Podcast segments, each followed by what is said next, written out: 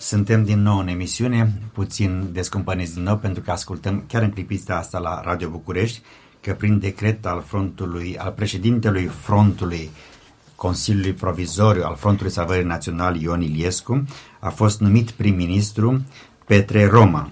De asemenea, printr-un decret un articol unic, ministrul al apărării a fost numit Nicolae Militaru. A mai fost un decret pe care însă n-am reușit să-l aud de la început. Așteptăm de la Radio București hârtiile și vă vom ține imediat la curent. Până atunci, un mesaj telefonic primit din partea doamnei dr. Pica Nicola din Düsseldorf, care a organizat expedierea câtorva tone de medicamente și alte produse în România. Doamna dr. Pica Nicola anunță că cei care doresc să trimite medicamente sau echipament medical în România au prilejul să o facă cu ajutorul unei firme de lângă München care pune un avion la dispoziție în mod gratuit. Avionul va pleca joi, 28 decembrie, deci produsele de expediat trebuie să ajungă până miercuri seara. Se poate lua contact cu organizatorii acestui transport la prefixul 08135, repet, 08135, e vorba de ora, localitatea Maisach, și numerele sunt 1585 sau 1283 moment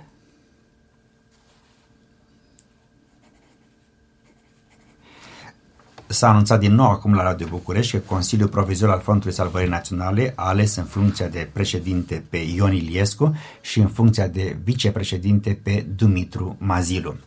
Revin la anunțurile pe care le-am făcut. Deci, un grup de români au la dispoziție un avion care va pleca din București joi 28 din, pardon, din Germania Federală joi 28 decembrie și mai e loc în acest avion pentru produse de expediat în România. Doritorii să se adreseze la telefonul 08135 prefixul și numerele 1585 sau 1283 sau 1270. Medicamentele și produsele de primă necesitate în acest moment ar fi antibiotice, antiseptice, dezinfectante, conserve de plasmă, anestezice locale și generale, medicamente contra durerilor, pansamente, material chirurgical de cusut răni, seringi, echipament chirurgical, echipament anestezic, vaccinuri antitetanice, material pentru radiografie. Și încă un uh, anunț, un anunț pe care în clipa asta nu-l mai găsesc, a da, l-am găsit, uh, mai mulți români din străinătate se pregătesc să plece cât mai curând în România ca să-și vadă rudele și prietenii pe care nu i-am mai văzut de peste 40 de ani. E firesc ca ei să plece încărcați cu alimente și îmbrăcăminte ca daruri sau ajutor personal. După cum știm, desigur, actualele autorități române din ordinul fostului tiran eh, au îngreunat... Uh, ah, am greșit. După cum știu de sigur actualele autorități române din ordinul fostului tiran, trecerea vămii era o adevărată calamitate, un calvar de-a dreptul umilitor, călătorii fiind tratați cu dispreț, insultați cu brutalitate și tratați cu suspiciune. Călătorii erau obligați să aștepte ore întregi până la 7-8 ore în frig sau ploaie și să scoată toate lucrurile din mașină. Românii din străinătate apelează la Consiliul Frontului de Salvare Națională să dea directive ca începând de acum controlul vămii să se efectueze în mod civilizat conform uzanțelor din țările occidentale. Firește în acest mod critic, și trebuie să se asigure că în bagaje nu sunt ascunse arme, stupefiante sau articole de contrabandă, dar nu vedem cu ce ar fi păgubit statul român dacă particularii care intră pe teritoriul românesc ar aduce câteva pachete cu mâncare, conserve, șocolată, ulei și alte articole de care locuitorii români au fost lipsiți atâția ani de zile sub dictatura odioasă a fostului despot. Mircea, avem un grup de mesaje pe care le, suntem în măsură să le difuzăm acum. Preotul Gheorghe Ursache din Geneva, Biserica Ortodoxă Română din Elveția într-o ajutorare a Guvernului Provizoriu din București, într-o ajutorare a familiilor morților, fraților, surorilor, celor dintr-o rudenie cu noi, din țară, care își varsă sângele pentru noi, Radio Jura din Elveția, împreună cu un grup dintre noi, a adunat suma de 170 de mii de franci elvețieni pe care îi pune imediat la dispoziția guvernului provizoriu din București. Dumnezeu să vă ajute! La microfon Alexandru Urechea, președintele Comitetului pentru Transilvania, începând de ieri restructurat în Comitet pentru Libertatea României. Facem cunoscut tuturor locuitorilor României că un apel al comitetului nostru a fost adresat pe calea televiziunii, Tele5, întregii industrie farmaceutice, alimentare și de îmbrăcăminte din Germania, pentru a obține cât mai multe ajutoare pentru victimele bandelor teroriste din România.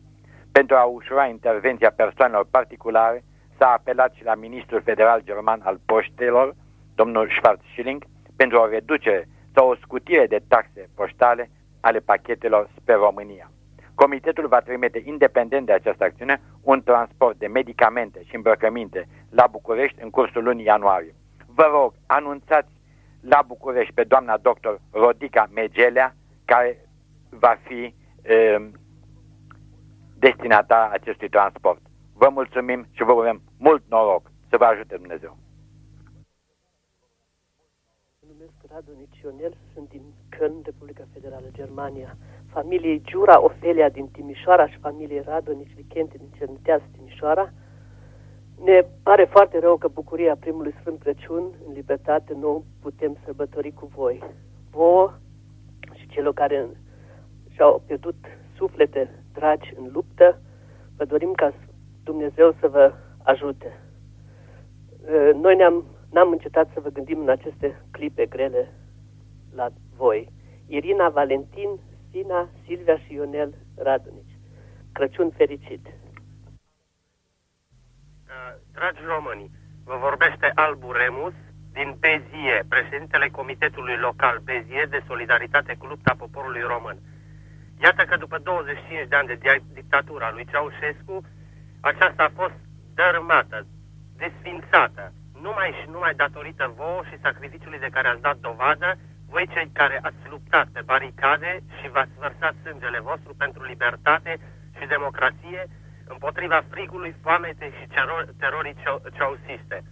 Noi românii din exil suntem gata să revenim în țară, să participăm la democratizarea țării, să ne aducem aportul nostru. Dragi locuitori ai Clujului meu drag, Iată că momentul mult așteptat a sosit.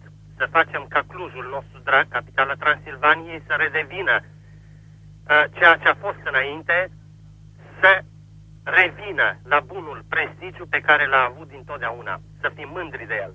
Dragi colegi de la Institutul de Cercetări Miniere din Cluj, sper din tot sufletul ca în viitor, uh, care îl sper foarte, foarte apropiat, să revin în rândurile voastre, să refacem totul împreună tot ce a dic- uh, dictatura ceaușistă a reușit să distrugă în acei 25 de ani.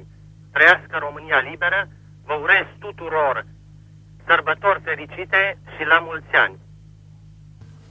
Uh, televiziunea română Liberă a anunțat că va difuza în cursul zilei de astăzi un film privind procesul și executarea lui Nicolae Ceaușescu și a Elenei Ceaușescu.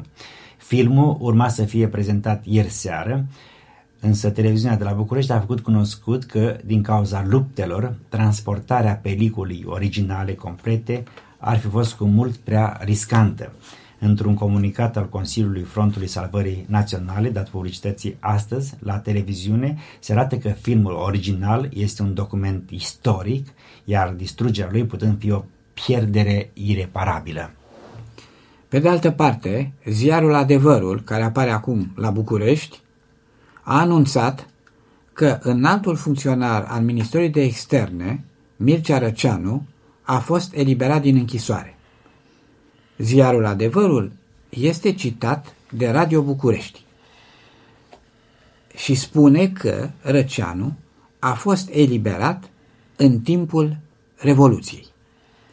După cum ne amintim, Răceanu a fost arestat în ianuarie trecut și Uh, acuzat de spionaj. În trecut, el deținuse diferite funcții politice în Statele Uni- uh, uh, diplomatice, diplomatice în Statele Unite în anii 70.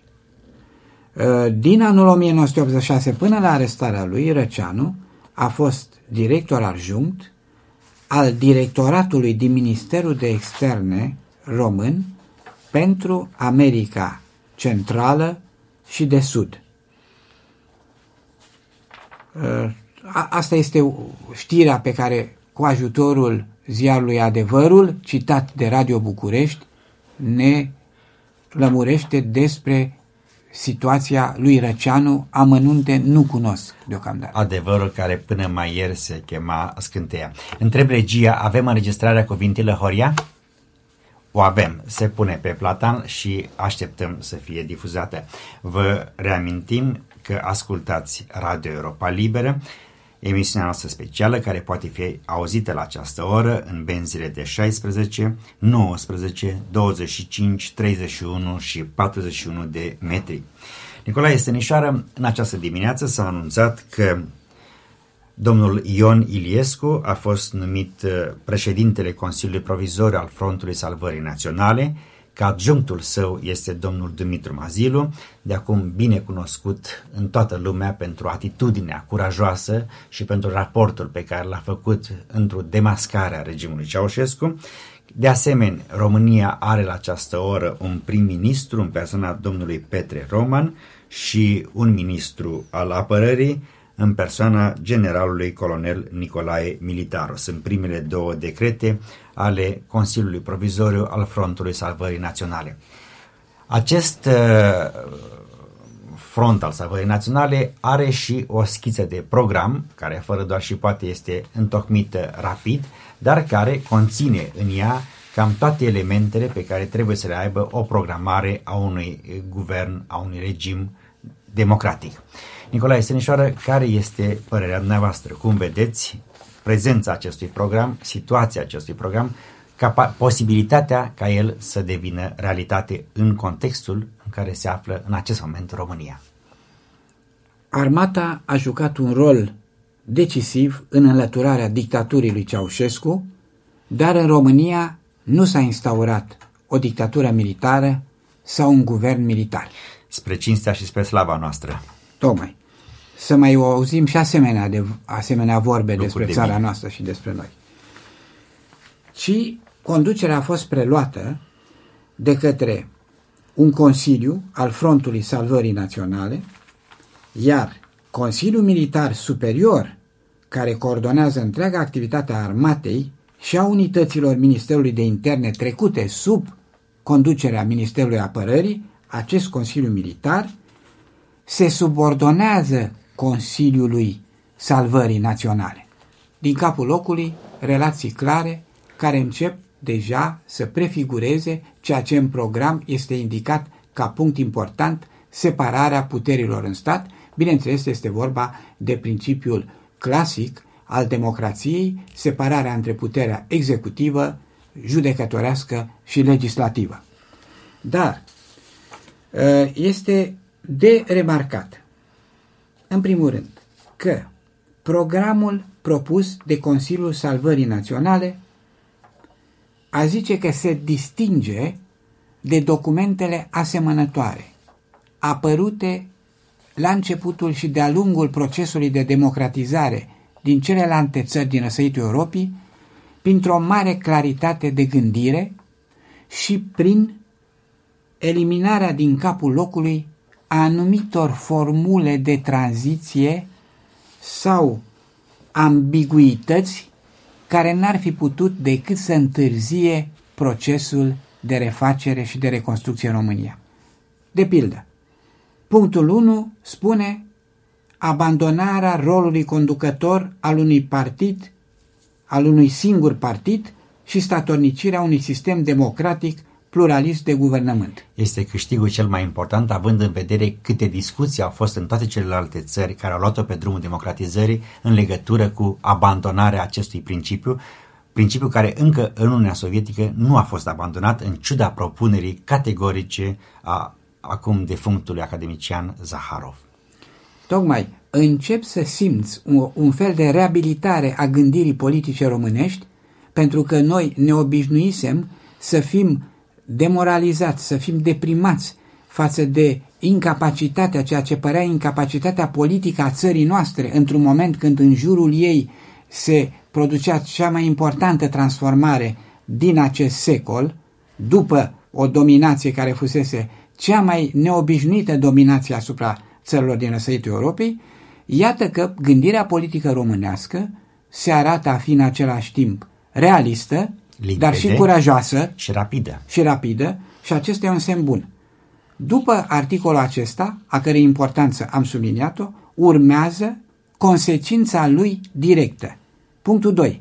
Organizarea de alegeri libere în cursul lunii aprilie. Iată și aici această rapiditate de mișcare românească, nu se amână alegerile pentru un termen mai îndepărtat, cu toate că există dificultăți. Nu avem structurile necesare, a, care eventual în alte țări din răsăitul Europei Ar exista. existaseră ori sub forma unor grupări deja organizate în cadrul societății civile, cum ar fi Carta 77, în Ceoslovacia sau Forumul Democratic, chiar și sub forma așa numitelor partide de front guvernamental, erau în fond niște partide fantomă, ai putea să Dar spun, care aveau niște structuri care, și aveau care niște- existau. Care existau, ba unele dintre ele care începuseră deja încet încet să își afirme anumite puncte de vedere mai proprii, deci acolo erau structuri. Cu toate că nu avem structurile acestea și acesta e un pericol pe care noi nu trebuie să-l subestimăm, iată că cei care au luat acum inițiativa salvării României, că așa se numește Consiliul, Consiliul Salvării Naționale și e vorba de, o, cu adevărat de o salvare. Dacă cuvântul a fost vreodată potrivit și nu o simplă formulă retorică, acum este el într-adevăr potrivit. Și e limpede pentru toată lumea, inclusiv pentru autorii acestui program, că alegerile libere sunt atributul esențial al oricărui pas spre democrație, spre democratizare. Nu se poate fără alegeri libere, fără reprezentanți aleși liberi, fără oameni capabili în stare să suflece mâinile și să-i mobilizeze pe ceilalți la reconstruirea acestei țări care a avut atât de suferit în ultimii 25 de ani. Faptul că se merge în profunzime este dovedit de pasajul în care se spune, tot atât de clar, un comitet de redactare a noii Constituții va începe să funcționeze imediat. E nevoie de Constituție, e nevoie de o lege fundamentală a țării, pentru că această lege fundamentală stabilește structurile sistemului pluralist.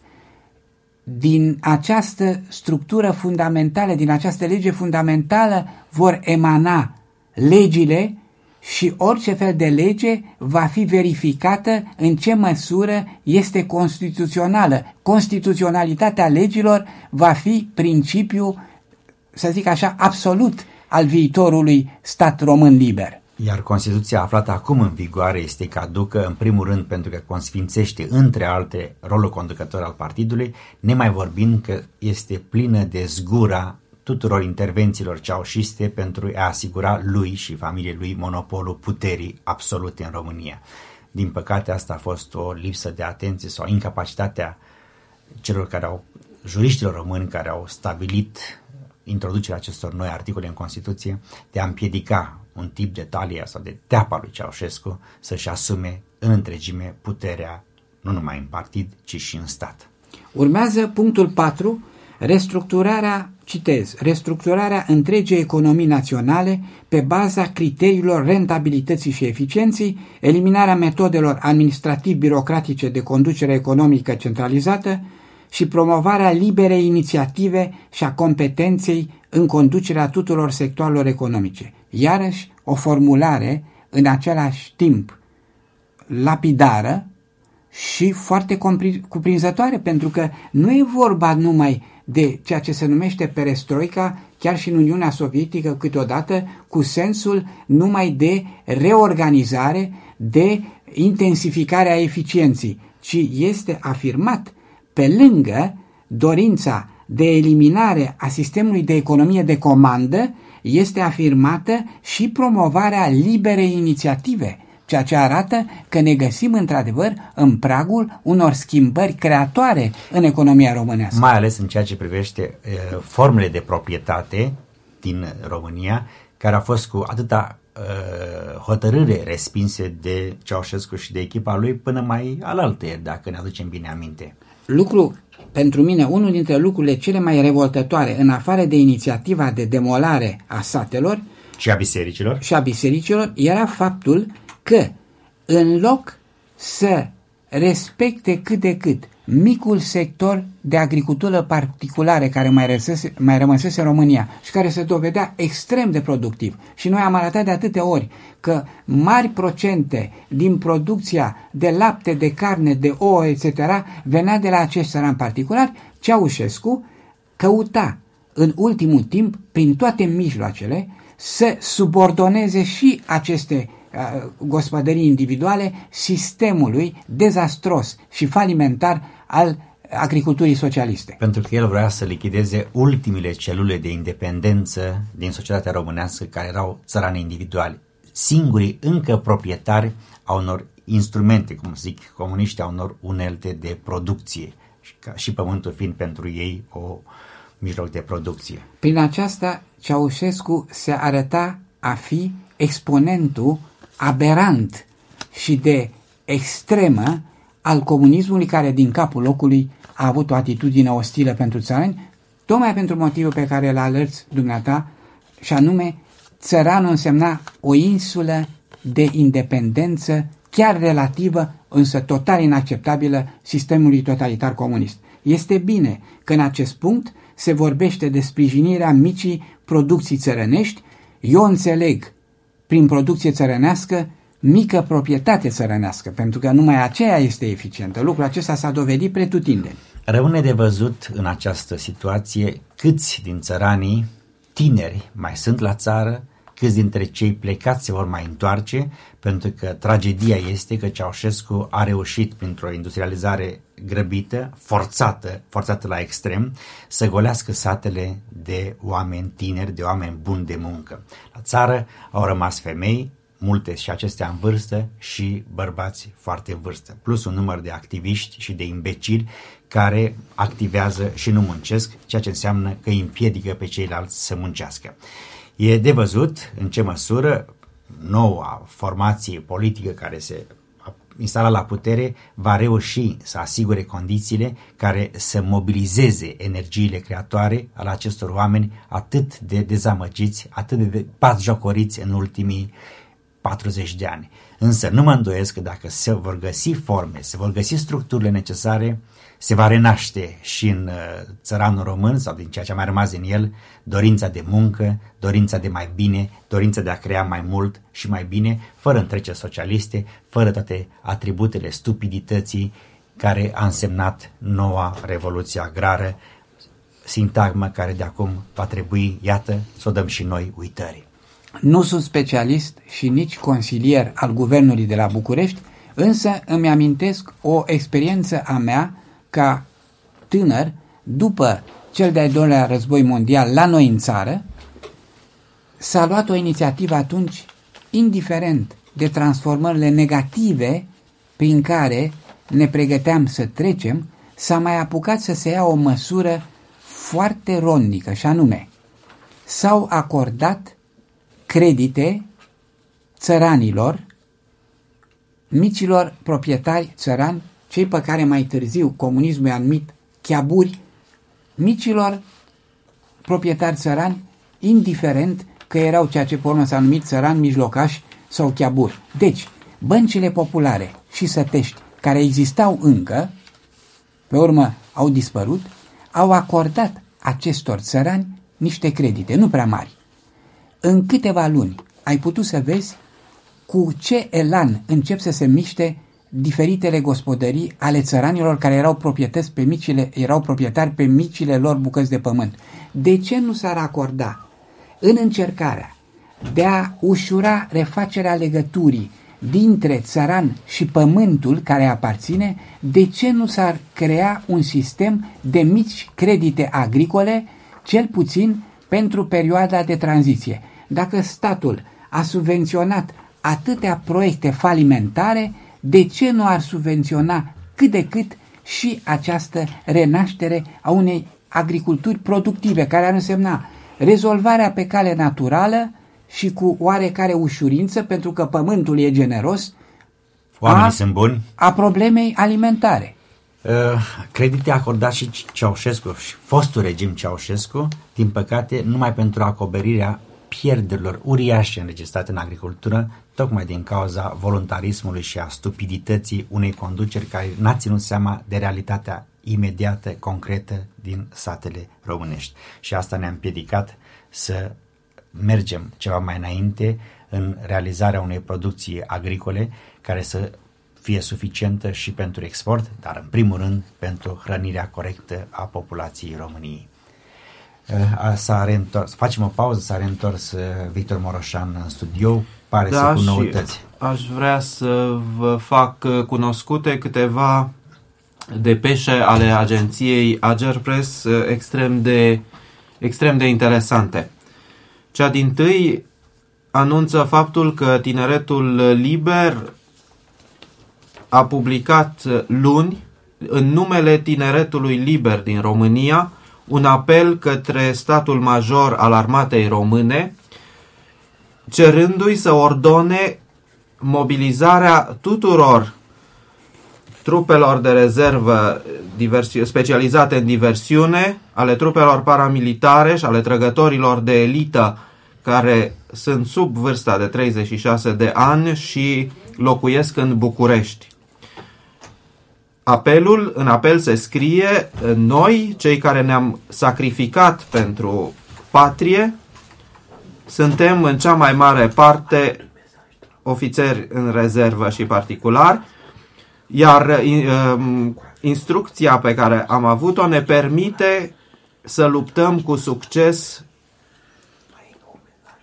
în, străzi, în luptele de stradă, luând în considerație faptul că mercenarii folosiți în, în luptele de, de stradă și într-un oraș uh, complet ostil și necunoscut uh, lor. Rezultă din aceasta, se scrie în depeșa transmisă în limba engleză, pe care încerc să vă rezum uh, rapid, că numai trupele specializate și tineretul României cere mobilizarea acestor trupe specializate în clip armatei, poate uh, lupta cu succes în, uh, în București pentru eliberarea orașului de, vă citesc din nou, de mercenarii folosiți în clipa de față care sunt uh, teroriștii uh, momentului. Acum, uh, numai un, un moment, vreau să subliniez încă o dată că nu putem să ne obișnuim cu gândul că pe teritoriul României se pot duce acțiuni teroriste și fanatice de genul celor care se petrec. Asta e tot emanația gândirii și nebuniei lui Ceaușescu, pentru că gândirea lui era nebunie.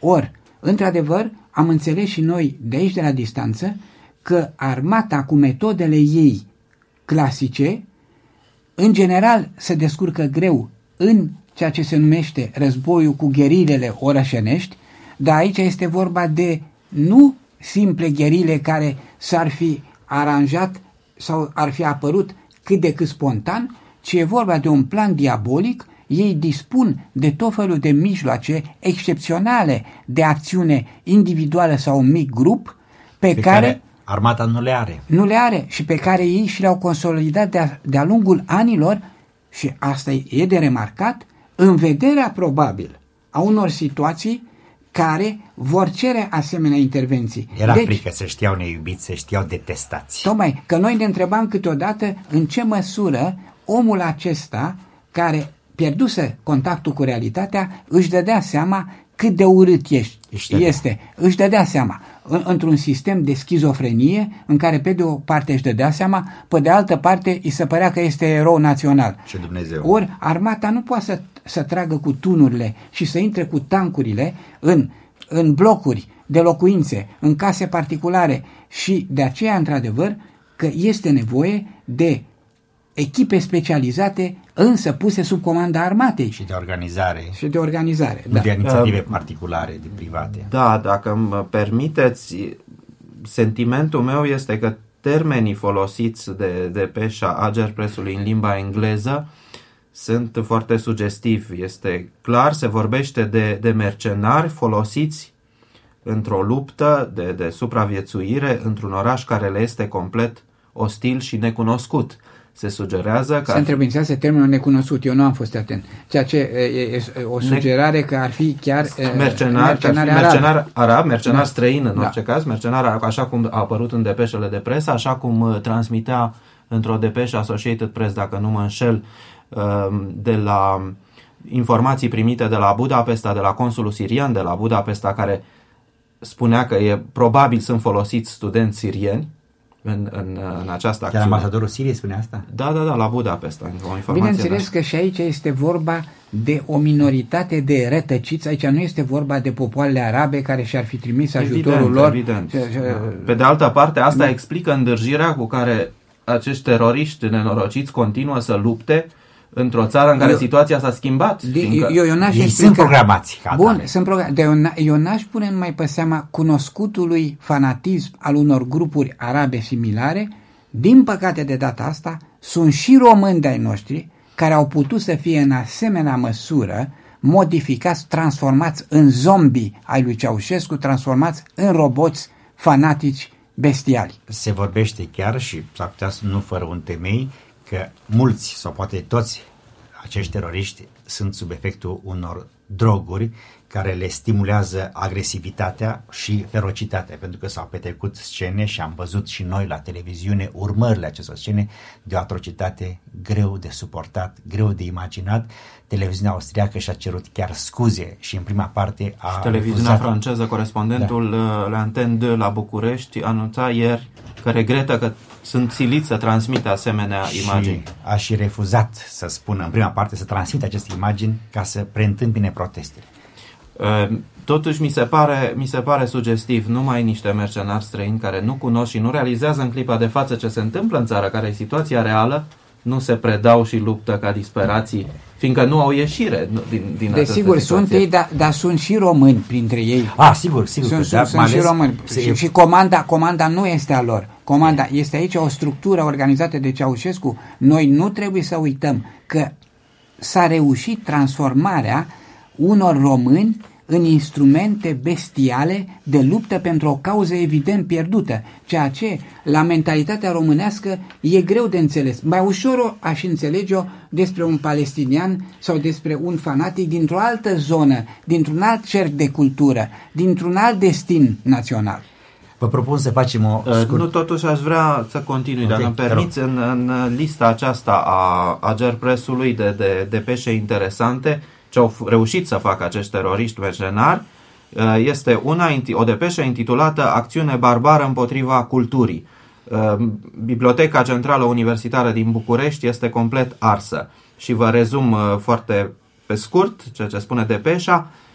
Totul a fost ars și distrus de la edițiile rare sau princeps, de la manuscrisele lui Eminescu până la cărți unice și periodice de ex- de o valoare extrem de mare. Aproape totul a fost ars, iar, ce, iar ceea ce nu a fost distrus prin foc a fost distrus de apa care a inundat pentru a stinge.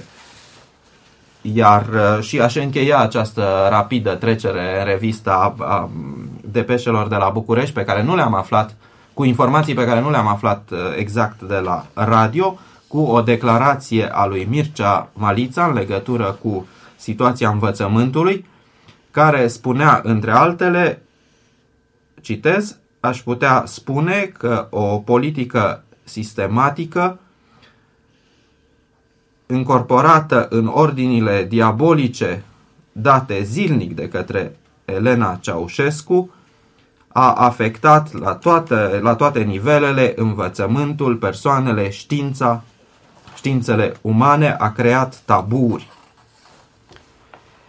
Mircea, cât de lung este mesajul lui Vintilă Horia? Sub un minut. Ok. Uh, să facem o scurtă pauză. În studio a intrat uh, colegul nostru de la Serviciul de Documentare, Michael Shafir, și pentru a vedea despre ce este vorba, vă propun să ascultăm mesajul lui Vintilă Horia. Reamintesc că Vintilă Horia este scriitorul care a scris romanul Dumnezeu s-a născut în exil. Dumnezeu renaște acum în România. Pentru familiile, numele meu Oswald Șrită Constantin și pentru familie, Les, familiile din București, Lesnă și familie Naie, pentru nepoata mea Ileana Angel și familia din București, pentru prietenul meu Chihaia Horia și familia din București, pentru Gheorghiu Ion, fratele meu din Constanța și familia lui, pentru prietenul meu Vasile Florică din București, pentru prietenul Bițan Toma din Câmpul Lung, le urez la toți să aibă o mare încredere în viitorul luminos al României care va începe și, în afară de asta, pentru colectivul uzinei la Romet, unde am lucrat 5 ani de zile în București, le doresc la toți multă fericire și de Crăciun. În, acea, în această fabrică am fost persecutat eu de comuniști între anii 59 uh, uh, și 64. Atât am avut de spus și vă mulțumesc și dumneavoastră de la Europa Liberă pentru uh, uh, uh, marile eforturi pe care le faceți de a uh, informa uh, publicul corect din toată lumea. Vă mulțumesc frumos! Evident, n-a fost mesajul lui Vintile Horia, se întâmplă mici încurcături în regie, absolut normale, având în vedere că lucrăm sub stres. Cine are de comunicat ceva? Am uh, cercetat uh, fișierul nostru uh, pentru că ne întrebăm cine este Petre Romal, noul prim-ministru al României, așa cum s-a anunțat de curând de către Radio București. Este Mihai Șafir, care a tot tocmai acum. Am, am anunțat, am anunțat. Ai anunțat? Okay. Da, bun. În fine, nu știm dacă este vorba de același Petre Roman, dar fișierul nostru are o singură personalitate cu acest nume.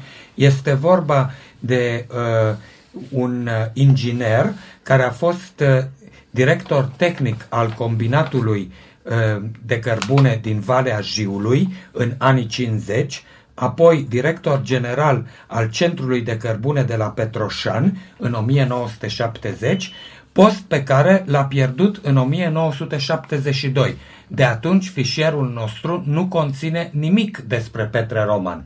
Nu putem garanta, desigur, că este vorba de aceeași persoană. Vom încerca să aflăm și dacă vom afla, vom comunica, desigur, ascultătorilor o noștri. O primă întrebare, Mihai Șafir. Faptul că fișierul nostru nu mai conține nimic din 72 încoace, n-ar fi un mic semn bun? Ba da, ar fi un semn chiar excelent. Pentru faptul că el nu mai, n-a mai făcut parte din nomenclatură și probabil că a dispărut din atenția presei, din atenția organizațiilor de partid și organe de partid și probabil că va fi muncit undeva. Evident, Poate explicăm totuși un cuvânt 71, uh, ce a însemnat, nu? Da, desigur, este vorba de perioada care a venit imediat după așa zisa revoluție culturală de tristă amintire, care n-a fost nici revoluție și cu atât mai puțin culturală, și când multe personalități uh, din cultura românească, dar nu numai din cultură, și-au pierdut uh, posturile atunci când au încercat să opună o, chiar o minimă rezistență față de dispozițiile regimului de tristă amintire. Sunt informat că în acest moment se înregistrează mesajul ziaristului Petre Mihai Băcanu, direct de la București. Ne amintim, Petre Mihai Băcanu nu de mult a fost condamnat uh, de către un tribunal din București pentru complot împreună cu Anton Uncu și Mihai Creangă. Mihai Creangă, el este cel care mi se pare s-a aflat la Rahova, dacă nu mă înșel, a fost eliberat în aceste zile și așteptăm mesajul lui. Între timp, în regie se caută cu febrilitate mesajul lui Vintile Horia. Am primit o hârtie cu câteva reacții din București după anunțarea sentinței de și executării lui Nicolae Ceaușescu. Agențiile de presă au început să ia interviuri printre cetățenii Bucureștiului. Se remarcă de la bun început că Radio București a spus îndată după anunțarea sentinței și executării ei, o veste minunată, anticristul a fost suprimat. De asemenea, un alt, un alt crainic a declarat, în sfârșit putem fi fericiți în noul an. Mulți bucureșteni au fost însă dezamăgiți că nu s-au difuzat scenele promise de la executarea tiranilor, scene care sunt anunțate din nou pentru astăzi. I... Trebuie să spun că eu am aflat și că mulți uh, bucureșteni au dat telefoane la diverse instituții care funcționează acum și care și-au uh, exprimat regretul că nu a avut loc un uh, proces public sau anumite elemente, cel puțin, de proces public care să, să preceadă această uh, condamnare. Regret care a fost exprimat, am anunțat deja și pe plan internațional, imediat după anunț în telejurnalul de seară al televiziunii franceze de către uh, ministrul Lionel Jospin, care ține locul interimar în absența lui Rocar, primului ministru francez. Însă filmul n-a fost transportat pentru că seară clădirea televiziune se mai afla în centrul unor atacuri teroriste și s-a căutat evitarea pierderii acestui film, evident de acum istoric. Cineva din uh, cercul uh, Consiliului Salvării a spus că secvența cu cei doi, cu fețele obosite și îngroziți, era evident suficientă. O funcționară din București, întrebată ce crede de știrea execuției, și-a ridicat brațele spre cer și doar a dat un chiot de bucurie. Alți bucureșteni și-au exprimat nemulțumirea și regretul că ceaușiștii nu au fost judecați în văzul poporului. O femeie însă a adăugat și probabil că este un lucru de bun simț. Dacă i-ar fi scos în public, mulțimea i-ar fi rupt în bucăți. Pentru moment trebuie să fim mulțumiți că au dispărut pe veci. Vă reamintesc că în acest moment ascultați Radio Europa Liberă, emisiunea specială care poate fi ascultată aceste ore în benzile de 16, 19, 25, 31 și 41 de metri. S-a găsit Vintilă Horia? Nu s-a găsit. Ok, cu ce continuăm? Uite, Nicolae uh, mi-a venit acum o mică piesă de știri uh, extrase din presă în primul rând, agenția Reuters, care relatează că Libia a dezmințit din nou că libieni s-ar afla printre teroriștii din România. Libia a anunțat totodată că va trimite ajutor medical în România în cursul zilei de azi, marți 26 decembrie. Agenția oficială libiană anunță că ajutoarele au fost ordonate după ce ambasadorul român a fost convocat la Ministerul de Externe luni seara pentru a se protesta contra știrilor că libieni ar fi implicați alături de aceste forțe teroriste eh, proceușiste. Eh, încolo, de asemenea, este menționată de către Reuters o emisiune a postului de radio libian ascultată în Cipru, care eh, adăuga că un trimis român, al cărui nume nu a fost uh, amintit, a declarat că este autorizat de Frontul Salvării Naționale din România să dezmintă știrile acestea despre luptători libieni. Subliniez, e vorba despre luptători libieni în rândurile teroriștilor. Pe de altă parte, televiziunea română, care este controlată de Consiliul Salvării Naționale, a anunțat că mercenari străini ar fi pătruns în țară cu ajutorul teroriștilor lui Ceaușescu. Iată deci, pe de o parte, dezmințiri libiene și asociate și cu o confirmare română că nu ar fi fost libieni, pe de altă parte, televiziunea română vorbește de mercenari străini care au pătruns în țară. Deci problema aceasta este departe de a fi fost complet lămurită. Iar agenția Taniug anunța azi dimineață că mercenarii pot fi identificați ca libieni și sirieni. O informație agențiilor de presă. E da, să, să ne amintim că încă de azi noapte agenția Reuters cita pe directorul Spitalului de Urgență din București, domnul Andrei Firică, care a făcut cunoscută internarea a doi libieni răniți care făceau parte din forțele ceaușiste. De asemenea, agenția maghiară MTI a relatat, pe de altă parte, că la Rad, soldații armatei române au făcut prizonieri mai mulți teroriști libieni care luptau alături de forțele de securitate pro-Ceaușescu. Așa că dezmințirile de la Tripoli nu au prea mare valoare, cunoscând de altfel câte adevărul spune fratele Gaddafi.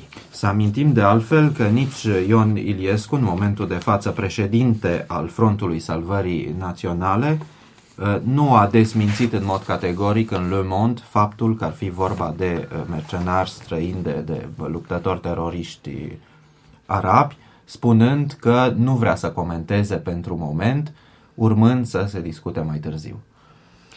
De asemenea, cum, după cum știm, după ce a fost numit uh, președintele Frontului Salvării Naționale, al cărui adjunct este prim vicepreședinte este numit Mazilu, au fost date primele decrete astăzi. Primul dintre ele este cel privind numirea în funcție de prim-ministru al României până la alegeri a domnului Petre Roman. Iar al doilea decret, cu un articol de asemenea unic, a fost numit în funcție de ministru al apărării naționale, generalul colonel Nicolae Militaru. Decretele sunt semnate de Ion Iliescu, președintele Consiliului, Consiliului Frontului Salvării Naționale. Spun asta, m-am ezitat pentru că până acum se chema Consiliul Provizoriu și acum văd că se cheamă doar președintele Consiliului Frontului Salvării Naționale. Mai avem doar câteva secunde până la viitorul buletin de știri. Uh,